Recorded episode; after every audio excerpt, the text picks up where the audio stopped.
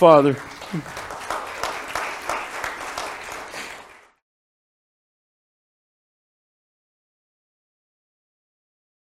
For sending your only begotten Son to die on Calvary's cross for my sin, for all our sin. There you showed how much you loved us and how much our Lord Jesus loved us in laying down his perfect sinless life for us and taking our sin upon himself. Now, Father, may we have that on our minds and hearts as we look into your word and remember what it took to win our salvation. And Father, we do want to take this opportunity right now to think of Pastor Joe. Father, he's been a faithful servant all these years. Lord, you've used him in such a mighty way. He needs your hand of healing. I pray that you would touch him, raise him up, bring healing, Lord, to his body, and remove those headaches. Give the doctors wisdom to be able to find out what's wrong. Show them, Father, and what treatment can be done, but ultimately it's by your hand. So, Father, we pray that you give him relief soon and sustain him and Janet by your grace. And we will thank you for what you do as we ask this in Jesus' name. Amen. Amen. If you would take your Bibles now and let's turn to the book of Colossians. Let's turn to the book of Colossians as we continue our, our tremendous study of this marvelous letter to the church at Colossae. And the Apostle Paul is again in this first chapter, as we have been studying, he's looking at the Lord Jesus Christ. He's looking at his majesty, at his power, at who he is, the supremacy of Christ. He's reminding the church of the deity of Christ, that he was the God man, all God and all man. And we'll pick it up here at verse 19, where we left off. As you recall last week, we looked at how Jesus Christ was above all things, and he, by the will of God the Father, Jesus created all things, both in heaven and on earth. And so in verse 19, Paul reminds the church again that in Jesus was all divinity, the divine character of God. Verse 19. For it was the Father's good pleasure for all the fullness to dwell in him. For all the fullness to dwell in him. What he's saying here, God's will was that when Jesus would take on flesh, be born in a manger, and he would become human, that he would be all human, but he would have the fullness of uh, of his divine nature. That nothing of that changed. And again, this is in defense of the faith because, as you recall, there was a lot of heresy we talked about seeping into the church. Heresy that was telling uh, that these people who were kind of mixing Judaism and some Christianity and some mysticism, and they were coming along and they were telling the church, Jesus really wasn't all God. Or that Jesus, he, he really didn't come in the full flesh. He wasn't completely human, he was mostly spirit. And they go on and on, and they, they try and bring Jesus down to human level. And then that led them into uh, other kinds of idolatry, like worship of angels.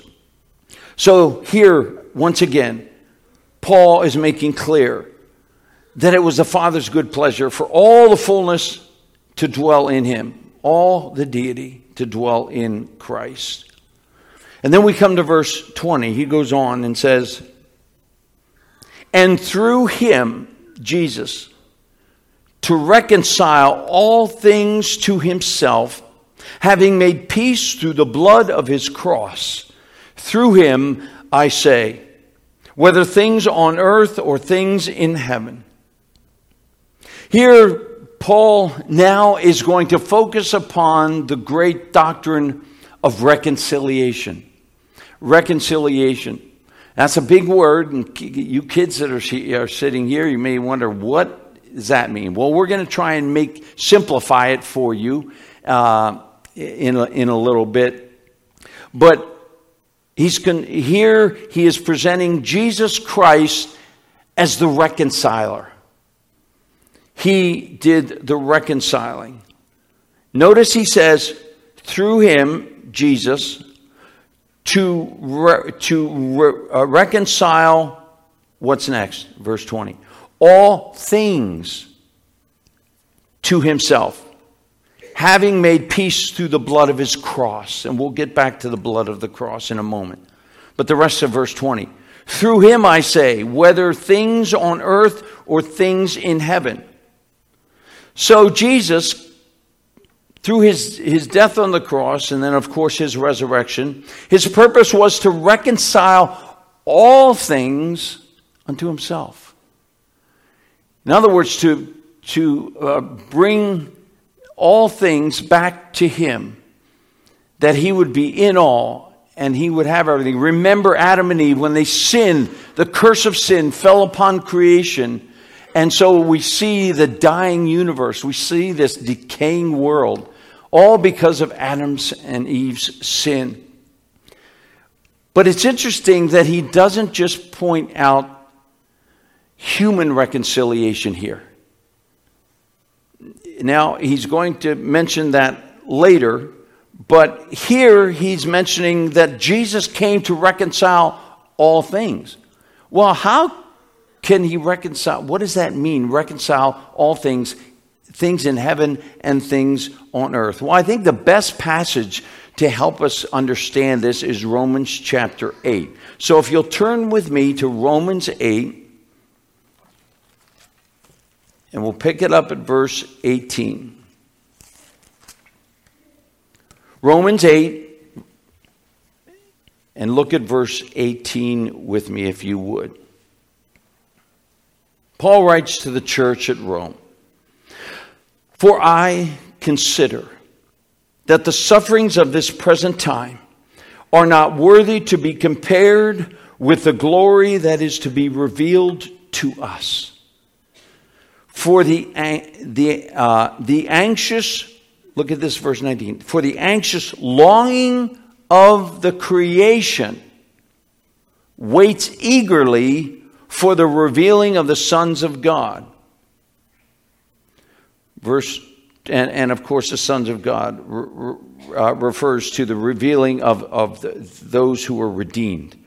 Verse 20, and those who have been reconciled unto God. That's us.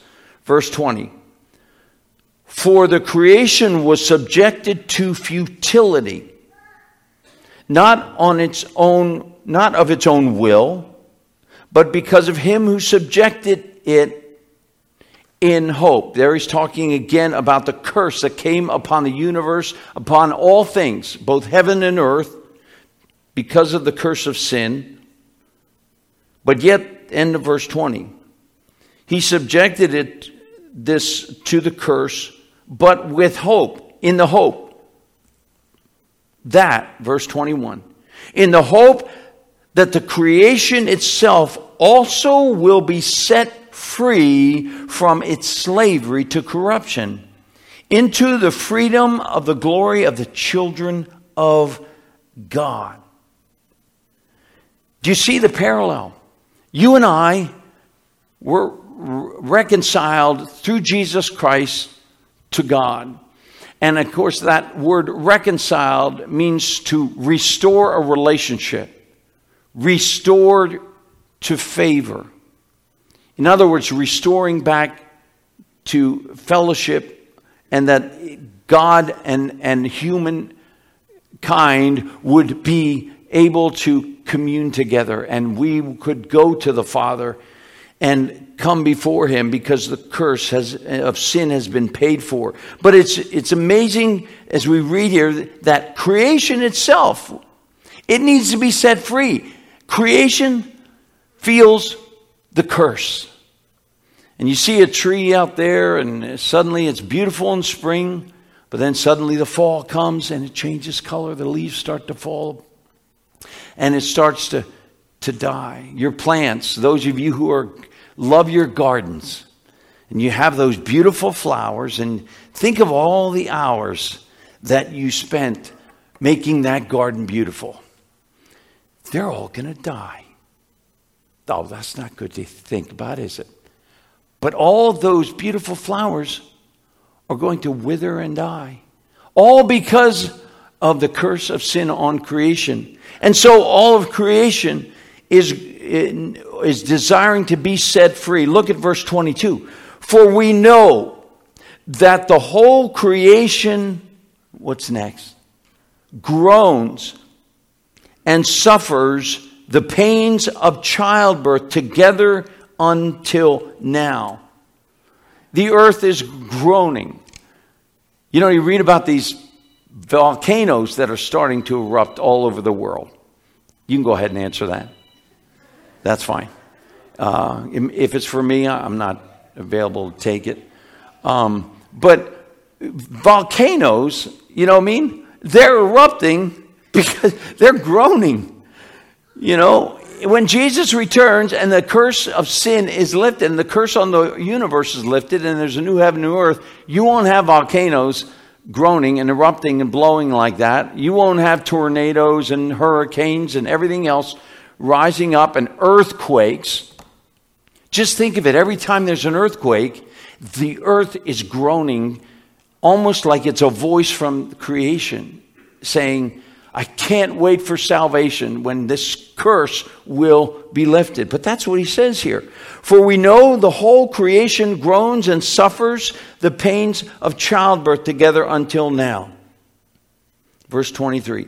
And not only this, but also we ourselves, having the first fruits of the Spirit, being the church, receiving the Holy Spirit, even we ourselves groan within ourselves, waiting eagerly for our adoption as sons, the redemption of the body. How many of you got up this morning and you kind of groaned?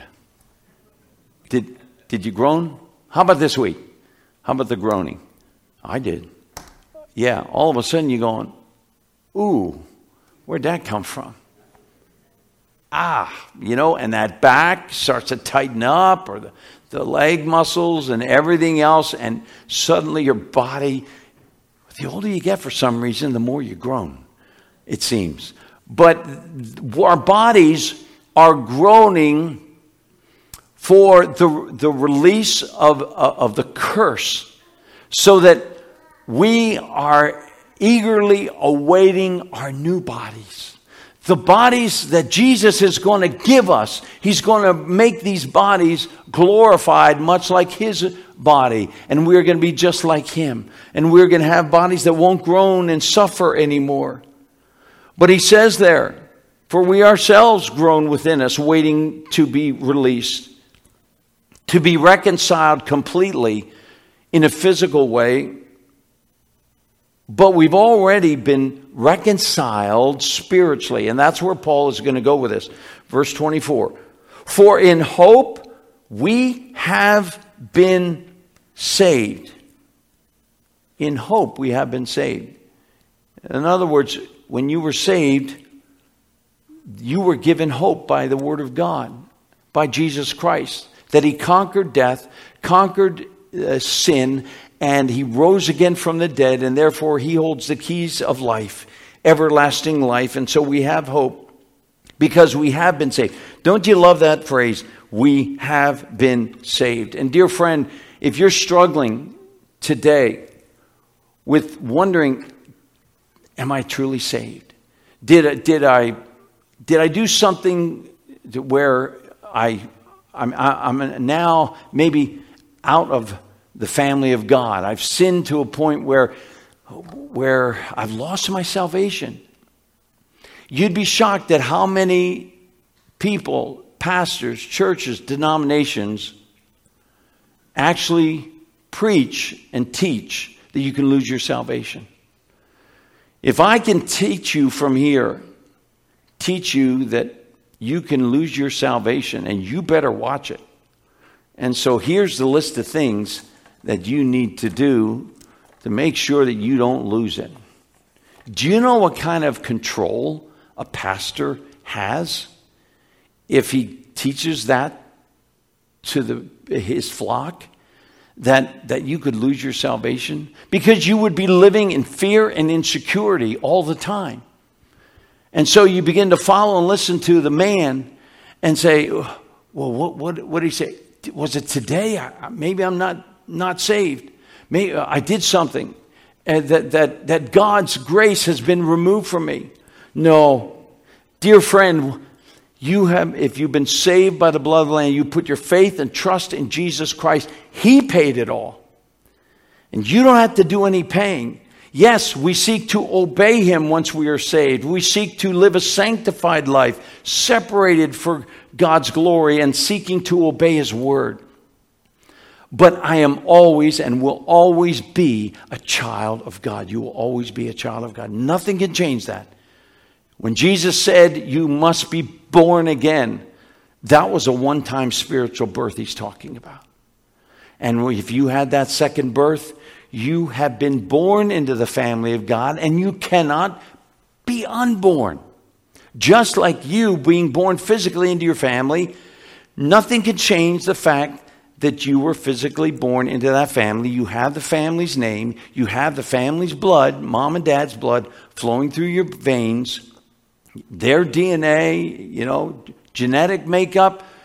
Nothing can change that. No matter how far you go away from your family, if you run away like a prodigal son and you do whatever you want to do, nothing changes the fact that you are the son of your mother and father or daughter of your mother and father.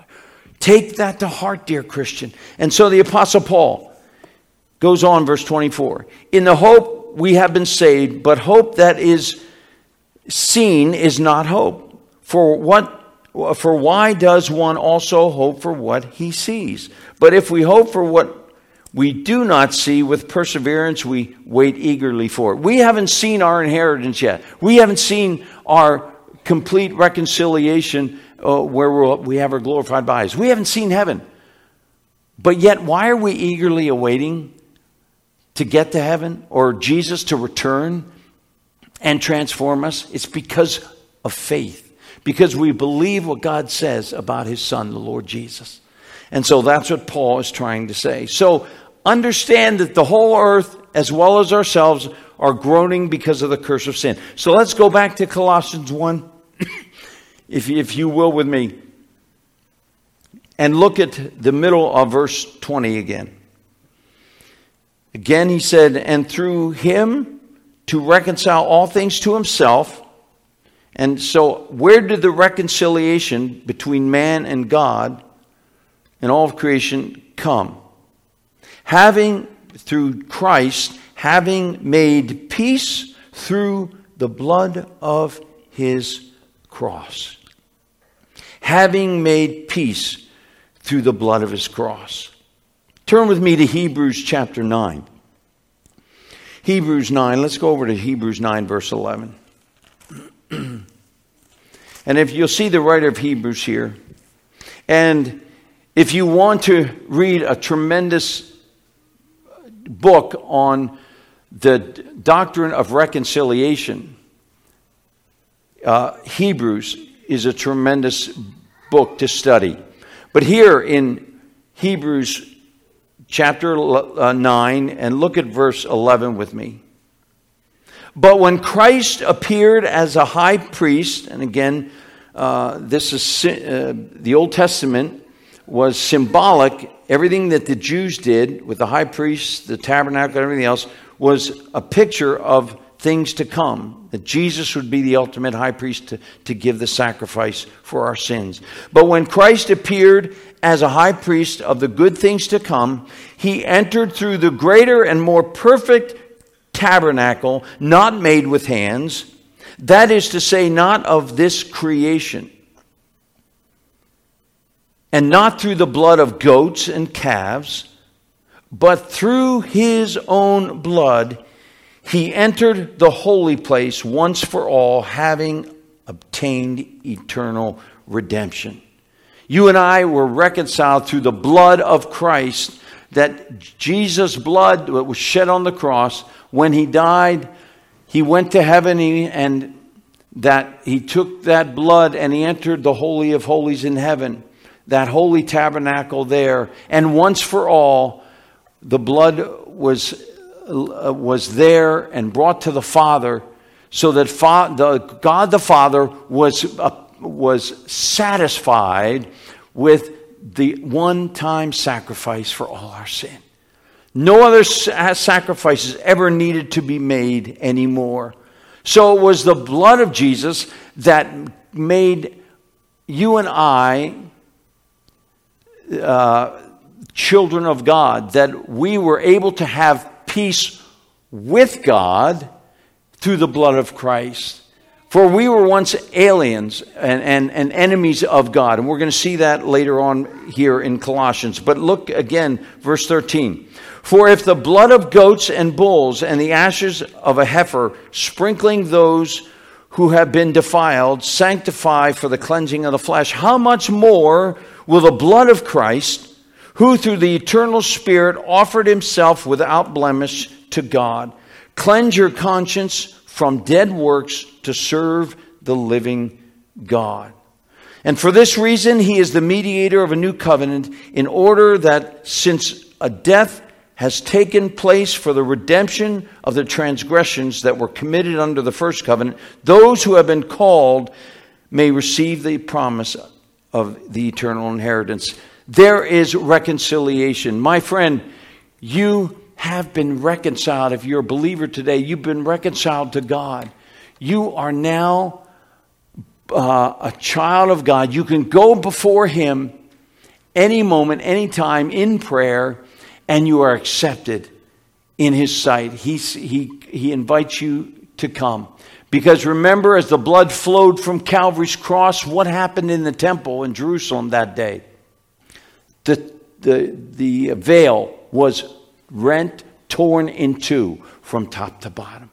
God was saying to the world, Now you have entrance, now you have reconciliation with me.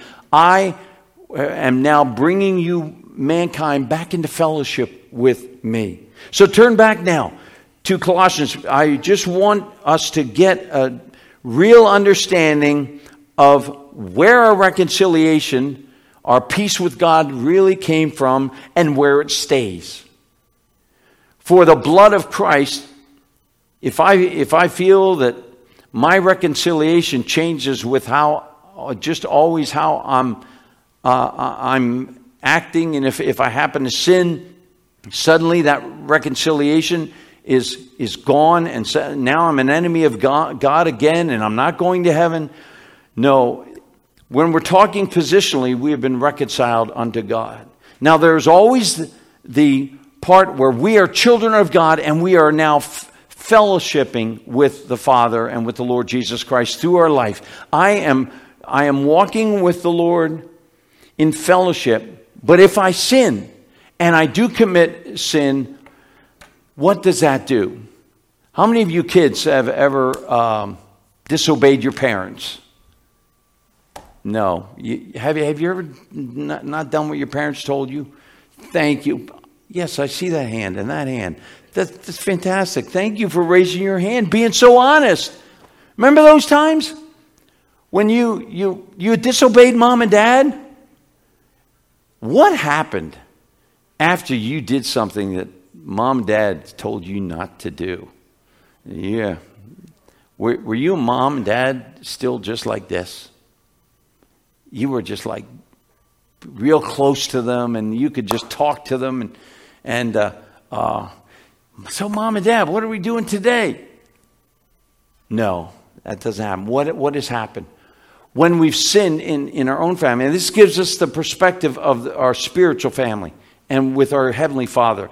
But when I, as a child, sinned against my parents, all of a sudden things aren't hunky dory. Whoa, that's a, that I guess dates me, doesn't it? using the term hunky dory. But I don't know where that came from. But, but you, you see what I'm saying, kids? All of a sudden, things aren't right between you and mom and dad. And so eh, the relationship is strained. You're not as close until what? What do you have to do, kids? Does anybody remember? What do you have to do when you've done something wrong and you want mom and dad to smile at you again and everything to be okay? You had to say the two words I'm sorry. We still have trouble, even as adults, to say that, don't we? I'm sorry. But we come and confess the sin to our parents and we say, I'm sorry, I did wrong. Please forgive me. Do you know what happens once you do that? There is reconciliation, and that's where that word comes back. That means that you and mom and dad are close again. You're no longer like this, and, and they are waiting for an apology, a confession, and you're over here, and, and you, you, you're kind of don't want to say I'm sorry, you know, but, but then once you do, there's reconciliation. It's a restoring of a relationship. And that's what happens with you and I with our Heavenly Father. Through life, there is that time where we are going to step out of the will of God. We are going to disobey Him. We're going to sin because we still have the sin nature. So what happens? I don't stop becoming a child of God, but what I do, what does happen is my fellowship isn't what it used to be. Have you ever found yourself, dear Christian, in a place where, where you, you just didn't feel like reading the Word of God? You didn't feel like having your quiet time. You didn't feel like even coming to church or going to Bible study. And we all have been there. And that's natural. And sometimes we, we wonder, okay, what's wrong? And sometimes it's just the fact that I've allowed the world and the things of the world to replace Jesus Christ as first in my life. And and and so therefore I've kind of pushed him in the background, and so I've I've allowed myself to to kind of just sway away from the Lord, and I'm not walking closely with Him anymore, and sometimes uh, there's the sin of neglect, where I neglect my relationship with the Lord. And that's suddenly when I, I don't feel as close to the Lord as I used to. That's when I need to come to the Lord and say, Lord, I don't know what's wrong, but I'm sorry for, for going my own way, doing my own thing, and forgetting you. And we come back and we reconcile. He reconciles with us. So it's an amazing thing uh, how beautiful it is to understand reconciliation here. And it was our peace was made through the cross of Christ. And look at the rest of this now. Verse. Look at verse uh, 21. Colossians 1. And although you were formerly alienated and hostile in mind, engaged in evil deeds, yet he has now reconciled you in his fleshly body. Notice Paul uses the word fleshly because this again is to fight the heretics that have been teaching that Jesus, Jesus wasn't fully human and didn't have a fleshly body. That basically he looked like a fleshly body, but he was kind of like an angel. And so he didn't really have a human body. But he's saying through his fleshly body, through death, that we were reconciled, here he says again, through the death of Christ on the cross, in order to present you before him holy and blameless and beyond reproach. Nobody can condemn you anymore because of the blood of the Savior. Isn't that wonderful? Satan will try all he can to try and condemn you and get into your mind and say, Why, you, you dirty, rotten sinner. God doesn't, uh, God doesn't want you anymore. Look what you've done. He's not going to forgive you. And Satan plays with our mind and gets us to the place where we, we think, oh, man, I, I guess I failed the Lord too much. He, can't forgive me. Have you ever been there where you, where you felt you just couldn't be forgiven? I've talked to people who, who have been there and said, I don't feel I can be forgiven. God can't forgive me of my sin because I'm too far gone. But there's no sin he won't forgive. And if we understand this, that, that it was through his blood, through his sacrifice, I have been redeemed, I've been reconciled, and that is forever. Therefore, no one can point the finger and say, Well, you're still condemned. You're, you're, you're still going to hell. Satan would love us to get to think that. And then, verse 23, he writes, If indeed you continue in the faith, firmly established and steadfast, and not moved away from the hope of the gospel that you have heard, which was proclaimed in all creation under heaven, and of which I, Paul, was made a minister. now, this passage, this verse, has created a lot of problems, okay? And because of one word, it's the first word in verse 23. It's the word if. Do you see that? So, again, back in verse 22, he said, Yet he, Jesus, has now reconciled you. In other words, done deal, okay? Through his uh, fleshly body, through his death, so that he will present you blameless before God the Father and beyond reproach. But then there's that word, verse 23. If indeed you continue in the faith firmly, established and steadfast. That, that verse has been taken by some people to think that, oh boy, if, if I continue to be steadfast, uh, man, if, if I don't continue and I'm always steadfast and, and I'm, not, uh, I'm not always uh, steadfast, established in my faith, then, then ooh, then, then I, all of a sudden, I may not be reconciled to God anymore. I'm talking about positionally as a child of God. But I want you to take note that that word if in the Greek, if you go, we go back and we un- understand what the Greek word is for that. The word if there is, is not talking about a future if, like if you do this. But the meaning in the Greek of the words, if indeed you continue in, in the faith, it does not mean your reconciliation will remain uh, in place, uh, uh, will remain in place because of your merits, because of what you do, or for being faithful. But that little word if, it's important to realize that in the Greek, this word if indicates an assumption of truth, okay? Uh, I hope I don't lose you. It, the word if indicates an assumption of truth. So, this if is talking about from the past, it's using past tense. So, oh, you want to put another word in there if you really wanted to, you know, get the Greek meaning you'd put the word since in there. Because the church at Colossae was being faithful, they were being steadfast, their hope was in the gospel. So let's read it, but put the word since in there. Verse 23. Paul would write, Since indeed you continue in the faith firmly established and steadfast, and not moved away from the hope of the gospel that you have, have heard which was proclaimed in all creation under heaven, and which I, Paul, was a minister of. So understand that. He's talking about since you, you, you church, you, you've, you've, you've been saved, you're reconciled to God, and you are walking in the gospel, walking in truth. I've seen it. Since you're doing that, it thrills me, and it thrills my heart.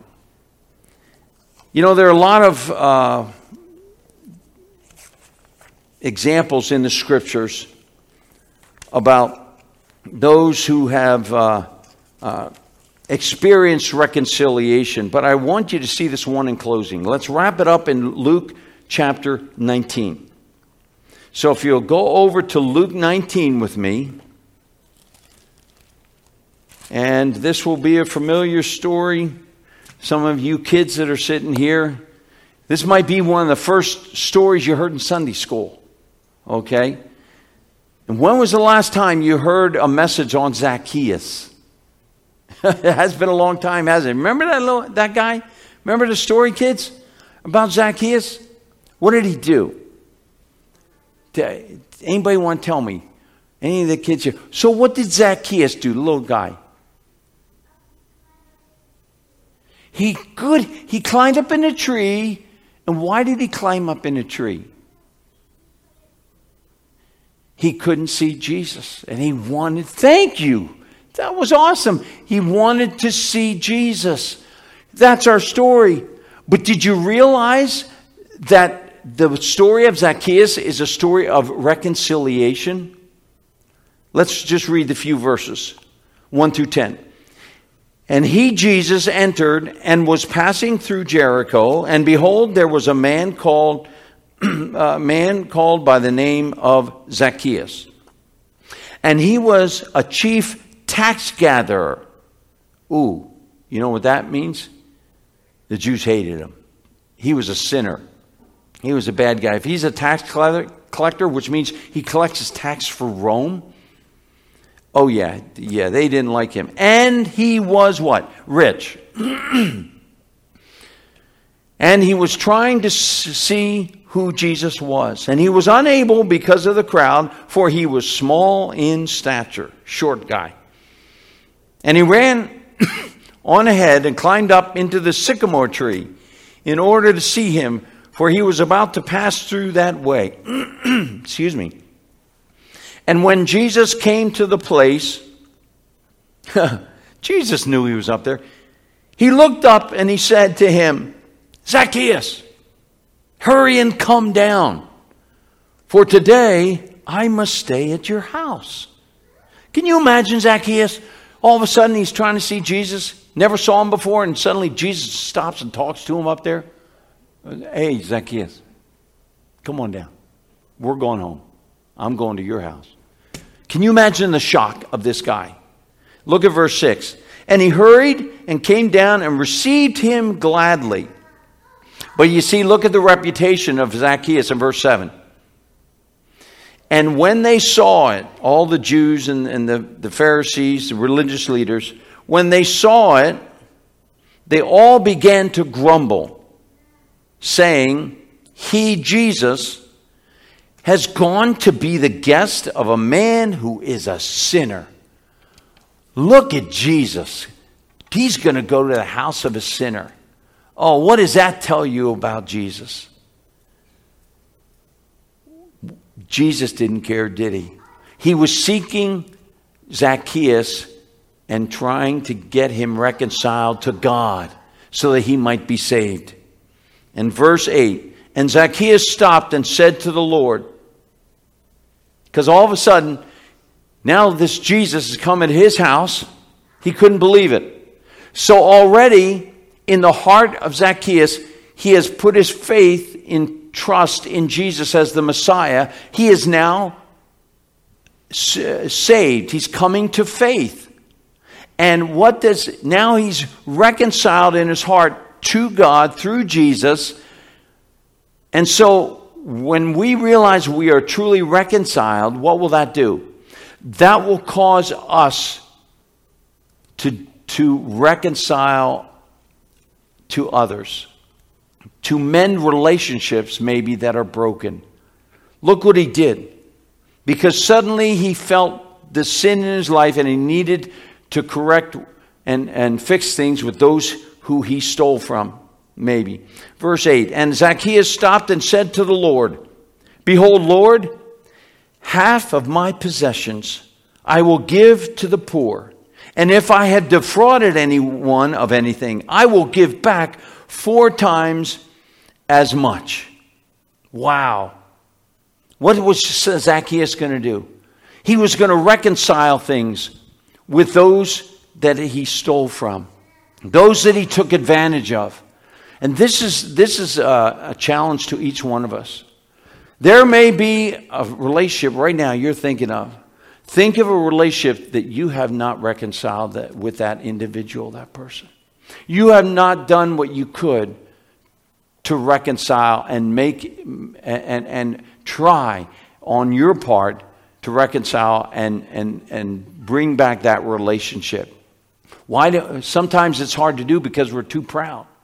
But Zacchaeus is a beautiful example of that. He was reconciled through Jesus. Therefore, suddenly he goes, Well, I've got to do some recon- reconciling on an earthly level, on a human level, human to human. And then Jesus says, verse 9 and 10, and Jesus said to him, Today salvation has come to this house because he too is a son of Abraham. For the Son of Man has come to seek and to save that which was lost. My dear friends, reconciliation was done by who? It was done by God. As we look into what, what, what the scriptures say, it always says God reconciled us through Christ. If we did not reconcile, we think that, that, that it's all because of us. But no, God was the one who did the reconciling through his son, the Lord Jesus. He stepped into our lives. He came with the, the offer of reconciliation through the blood of Christ. And he said, I want you.